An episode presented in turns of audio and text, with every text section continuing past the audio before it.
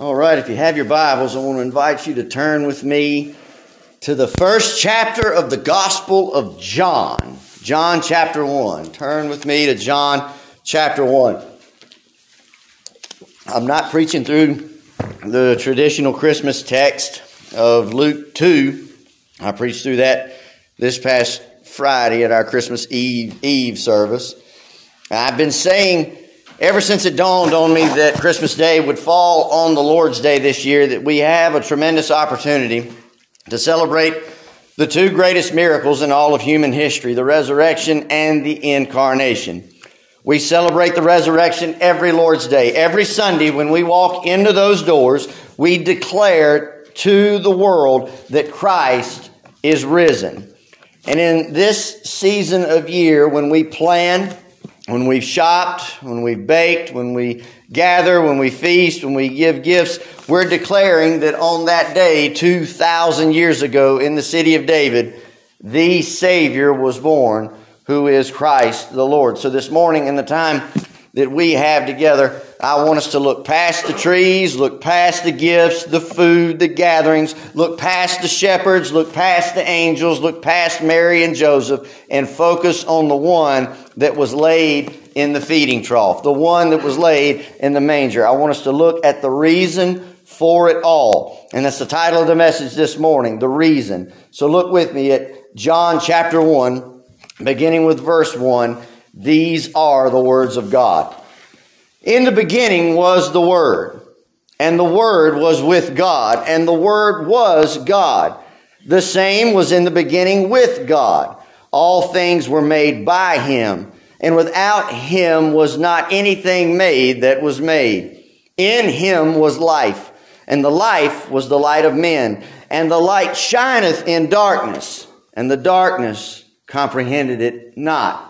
And skip down to verse 14 where it says, And the Word was made flesh and dwelt among us. And we beheld His glory, the glory as of the only begotten of the Father, full of grace and truth. Let us pray. Our most gracious Heavenly Father, we thank you and we praise you for your word. We pray that you would give us eyes to see, that you would give us ears to hear, to understand, and to comprehend what you have inside of your holy, inspired, infallible, and inerrant word. And Father, in the moments that we have together, help us to hone in on what the true meaning of this day is, what the true reason behind it is, who the true reason is. For it's in Jesus' name we pray. Amen. All of Scripture, I say this very often, all of Scripture is God breathed, as it says in 2 Timothy chapter 3, verse 16. And so that goes for the four Gospels as well. They, they were each written under the direct inspiration of God, and each of them focuses on different aspects of Jesus' life and ministry. Matthew depicts Jesus as the perfect king. Luke depicts Jesus as the perfect servant. Mark depicts Jesus as the perfect man. And here in John, we see Jesus as the perfect God.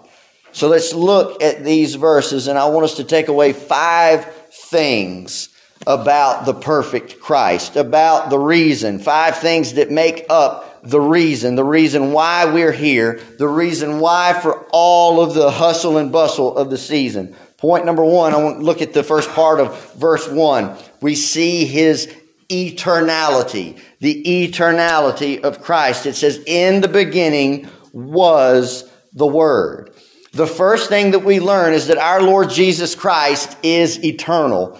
John tells us that in the beginning was the Word. Jesus did not begin to exist when the heavens and the earth were made, and much less he did not begin to exist when the gospel was brought into the world.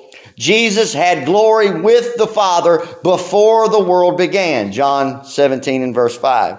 He was existing when matter was first created and before time began. The apostle Paul writes in Colossians chapter 1 that he, being Christ, is before all things.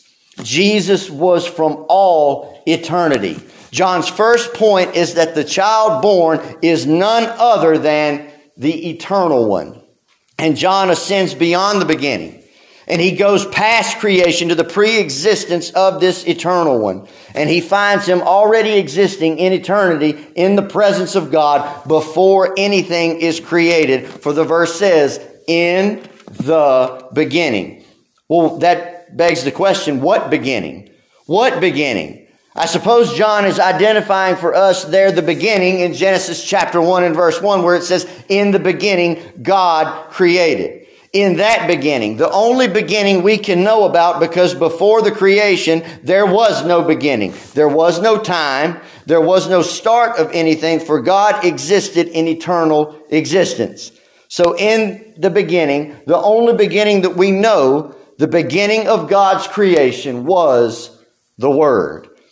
In other words, what John is saying simply is that when the beginning began, the Word was already there.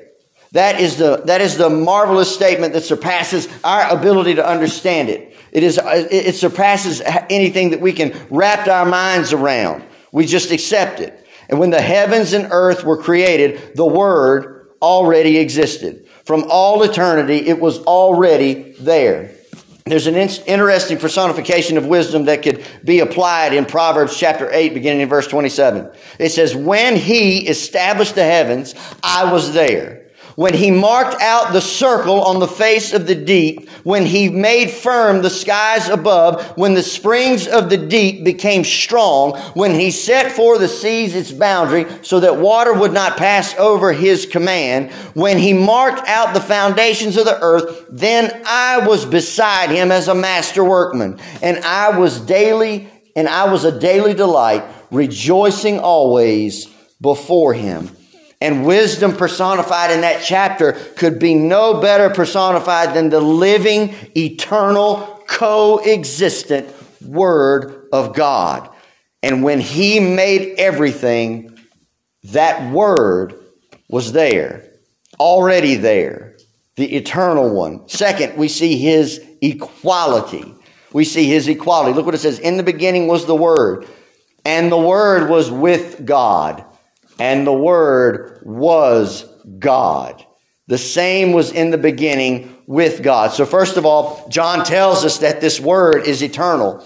Secondly, he tells us that the, in that, that, that in eternity, the Word was with God and the Word was God. We can tend to have, you know, we can tend to have this false misconception of about the about the Godhead as if there is some type of hierarchy. God the Father is not at the top and the most powerful and most important of the Trinity. And then there's Jesus, the second most important and the second most powerful. And then the afterthought third person of the Godhead, the Holy Spirit. No, each member of the Godhead is co-equal. During the service this uh, past Friday night, we utilized uh, questions from catechism questions from the Westminster Shorter Catechism. I asked the congregation question five of that catechism Are there more gods than one? And the answer to that is there is but one only, the living and true God. And that question is rooted in Deuteronomy 6 4, which says, Hear, O Lord, hear, hear, O Israel, the Lord is our God, the Lord is one. That is the Shema. Every good Orthodox Jew, as soon as their feet hit the floor in the morning, quotes that verse. Hear, O Israel, the Lord, Yahweh is our God, Yahweh is one. We also asked and answered this question, question six. How many persons are there in the Godhead? There are three. Three persons in the Godhead, the Father, the Son, and the Holy Ghost. And these three are one God, the same in substance, equal in power and in glory. That's hard for our finite human minds to understand. It's, we cannot equate it to anything on this earth. And whenever people try, whenever people try to give a human analogy, a worldly analogy to compare it to the triune nature of God, it always fails. It always fails. So the best way to understand the word being with God is face to face with God on a level of equality, not under God. You and I are under God. We are under the authority of God. Jesus, the Word, is not. He was on a level of equality with God, not looking up to Him, not above, not looking down, and not on the side, having no intimacy, but face to face with the living God. The eternal one then is in intimate, personal, equal communion with the eternal Father. And then John tells us point blank, the Word was God. Or as it's written in the Greek, God was the Word. So if we read it in the original Greek like this, this is how it would translate. In the beginning was the Word, and the Word was with God, and God was the Word. God was the Word. God was the Logos. And so the progression here is very important. First, we learned that when everything was created, the world was already, the Word was already there. The Word already existed and existed eternally. And in that eternal existence, the Word was equal to God, and the Word was in fact God. Verse 2 says the same in the beginning with God. Adds nothing new to verse 1. It just unites all the thoughts of verse 1 together. The Word was in the beginning with God, equal to God, eternal. What indeed a marvelous thought. So the Father and the Word, though two persons, are joined by an ineffable union. Where God, where God the Father was from all eternity, there also was the Word, even God the Son, their glory equal, their majesty co-eternal, and yet one Godhead. Indeed, great, as Paul writes to Timothy, great is the mystery of godliness. Third, verse 3, we see his omnipotence. We see his omnipotence. We see his all power. His all powerful. The next thing that we learn is that the Lord Jesus is the creator of all things. He is the creator of all things. Look what it says. All things were made by him. And without him was not anything made that was made. Jesus is the creator of all things. That great proof, that great proof that the Word is God is that the Word created. And whoever creates all that it is, all that is, that one is God. You don't have to think very long about that obvious conclusion. Whoever made everything is God. And the verification of that statement that the Word was God is that everything that was made was made by the Word. Everything that was made was made by the Word. And it said positively, all things were made by Him. And then the negative part of that verse says, without Him was not anything made that was made. The Apostle Paul puts it this way in Colossians 1 and then in Romans 11. Colossians 1, beginning in verse 15, who is, speaking of Christ, who is the image of the invisible God. Christ is God in the flesh. God unveiled in flesh, who is the image of the invisible God. For in him all things were created, both in heaven and on earth, visible and invisible, whether thrones or dominions or rulers or authorities. All things have been created through him and for him. He is before all things, and in him all things hold together, or all things consist. Paul writes in Romans 11, verse 36 says, For from him and through him and to him are all things. Jesus is the living Word, the eternal Word, the eternal Logos, and He created all things. He created all things for Him, for His glory, for His honor and glory alone. So John wants to introduce us, the reader, to the Word, to the force in the universe that made everything to that emanation that comes from God, that revelation from God, that manifestation that comes from God, which expresses the will of God, the mind of God, the power of God, the purpose of God, the design of God, and the plan of God. He wants us to meet the one who is omnipotent, the one who has all power. Point number four, verses four and five. We see his essence. Look what it says. In him was life, and the life was the light of men. And the light shineth in darkness, and the darkness comprehended it not. Then John says one more thing about the eternal one in verse 4. He says, In him was. In him was, well, what was in him? Life. Life was in him. Obviously, if he is the creator, then in him is life. If he was the one who made everything, then life came from him.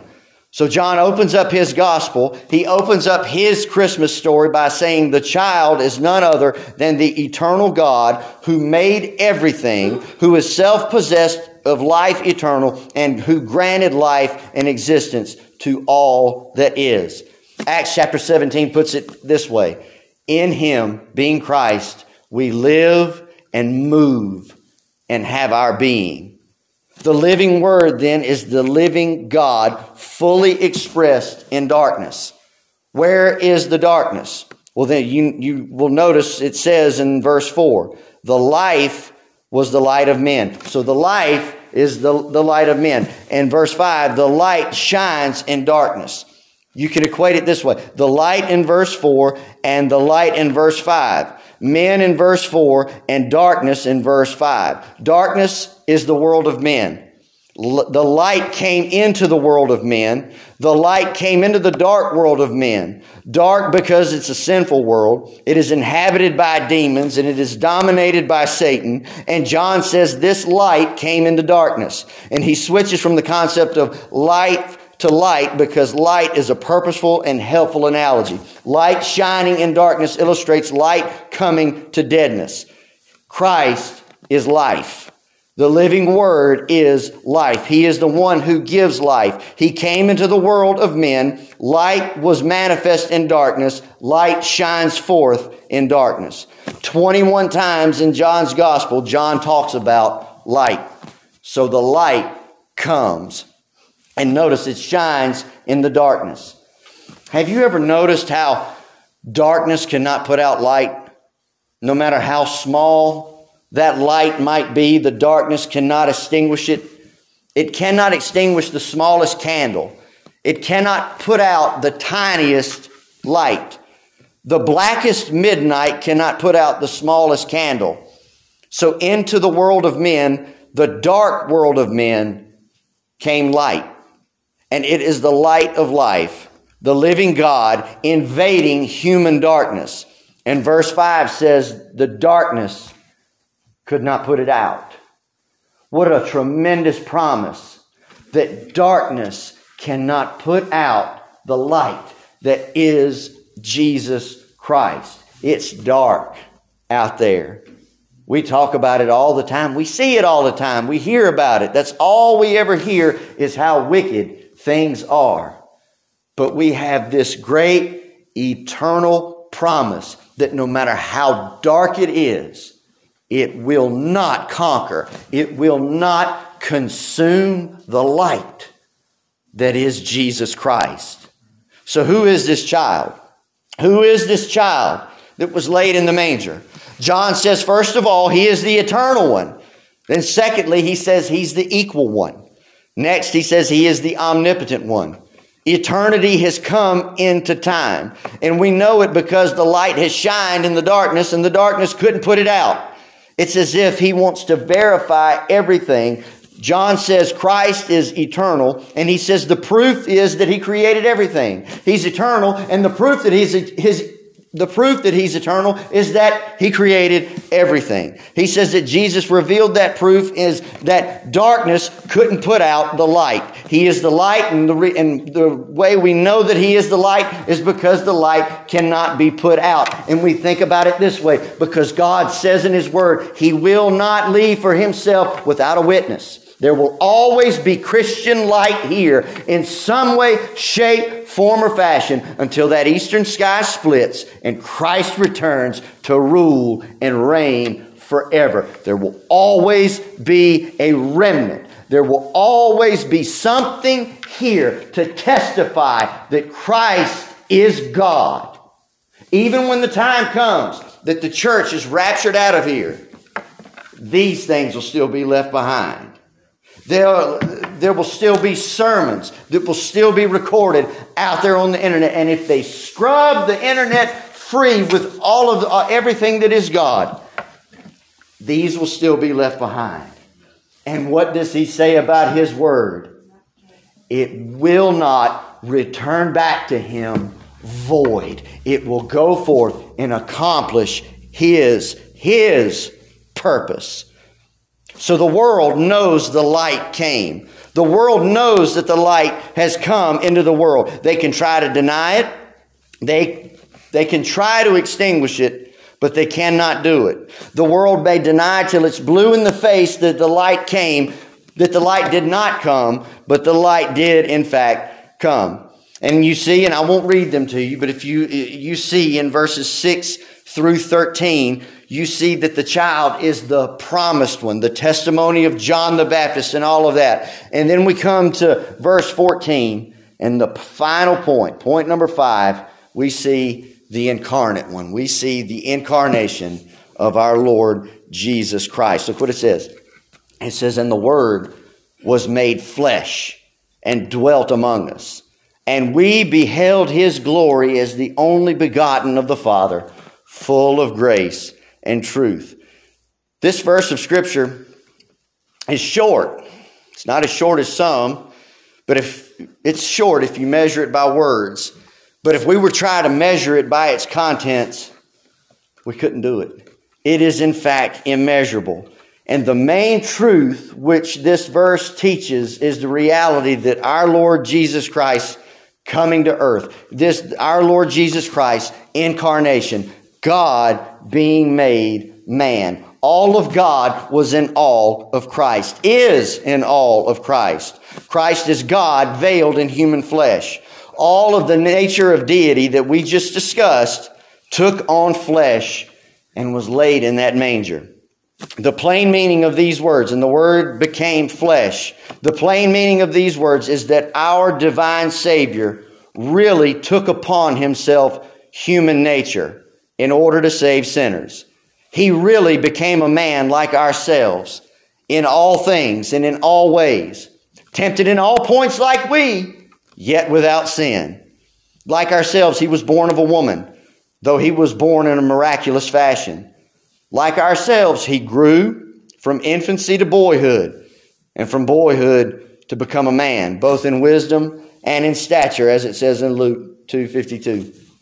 Like ourselves, he hungered and he thirsted and he ate and he drank and he slept. He was weary. He felt pain and he wept. Two of the most powerful words in all of Scripture is that Jesus wept. You think about that when, when Lazarus lay in that tomb, what, four days dead, right? The deity of Christ knows that he's going to come. The, the, the divine nature of Christ knows that he's going to come and he's going to call Lazarus forth and Lazarus is going to come out of that tomb and be alive. But the humanity of Christ was sorrowful because his friend Lazarus was dead and he wept. We see other times when Jesus wept in John's gospel when he weeps over Jerusalem when he weeps over the fact that they had rejected him. He weeps for the Jewish people, knowing full well everything, every I had to be dotted, every T had to be crossed. Jesus was come and he knew that he was, that while he was on this earth, he was going to be rejected by the very people he came to save. He knows this. Yet he still wept. He wept just like you and I do. Just like you and I do at the loss of a loved one. Just that he wept. And Jesus rejoiced. There were times when Jesus rejoiced. There was times when Jesus was moved to anger, right? He saw his, he saw the temple being turned into a money changer's house and he went in there and cleared house. And he also felt compassion. He felt compassion he felt compassion numerous times toward numerous people that were not Jews. You think about the woman in the well. She was a Samaritan. She was a half breed, right? Jews didn't speak to half breeds, and a Jewish man certainly didn't speak to a half breed woman. But he had compassion. He was moved with compassion. Knew everything that that woman had ever done, recanted back to her, but told her that she had been forgiven. And then we think about the woman who was caught in adultery. Nobody, and no other man there had the, had the authority or the right to stone that woman but Christ. Could have, would have been justified in doing so. But he had mercy. He showed compassion and told her to go and sin no more. Having become flesh and then taken a body, we see places where Jesus prayed. The high priestly prayer of John 17, where Jesus pours out his heart to the Father, where he pours out his heart to, the, to his Father in the garden, where he says, Father, if it be possible, let this cup pass from me. That human nature did not want to go through the pain. I've talked about this before. I'm perfectly, perfectly fine, comfortable with the thought of dying one day. I do not fear death at all. But the transaction, how it's going to come about, I don't like to think about. That is a fearful thing. What's it going to take to get from here to there? I don't like to think about. And that's what Jesus was thinking in the garden. That's what he was feeling when he was in agony and that he didn't want to become that which he and his Father and the Spirit hated and that was sin. But he submitted to the will of his Father and said, Not my will, but thy will be done. And finally, in the same body, in the same human body that was born that night, that night in Bethlehem, that was laid in that animal's feeding trough, grew up, and in that body, he really suffered. And he really shed his blood and really died and was really buried and really rose again and really ascended up into heaven. And through all of it, he was truly God as well as truly man. We must never forget that though our Lord was God, at the same time he was man. The divine and human natures in him were never in conflict. One nature did not swallow up the other. The two natures of Christ remained perfect and distinct. The divinity of Christ was never for a moment laid aside, although it was veiled in human flesh and the manhood of Christ during his lifetime was never for a moment unlike our very own. Though perfect God, Christ has always been perfect man from the moment of his incarnation. He who is gone into heaven and is sitting at the Father's right hand to intercede for sinners is man as well as God. So, this is the reason for it all.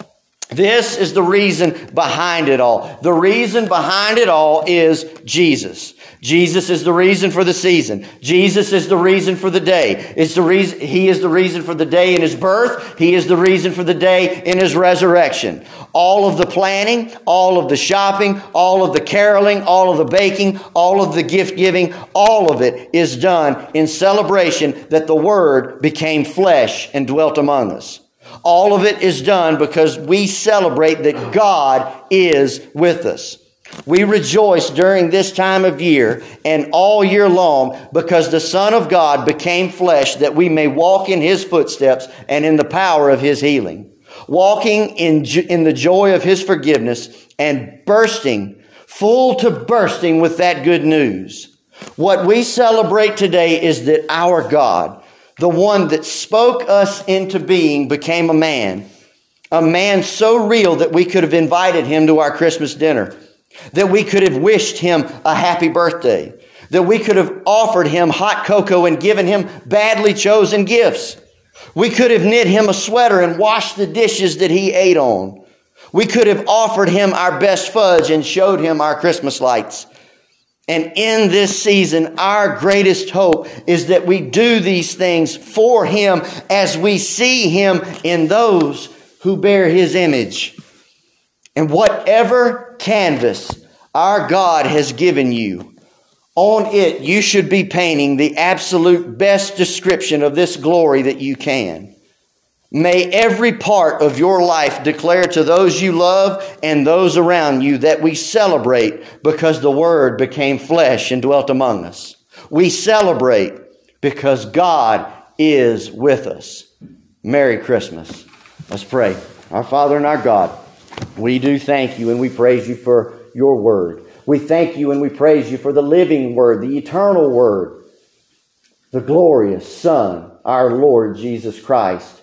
God, He is the reason for the season. He is the reason for the day. He is the reason for our celebration. He is the reason for our feasting, our gathering, our gift giving. He is the reason for it all. Everything we do, we do in celebration of that great Christmas gift, who is our Christ, our Lord, and in our Master.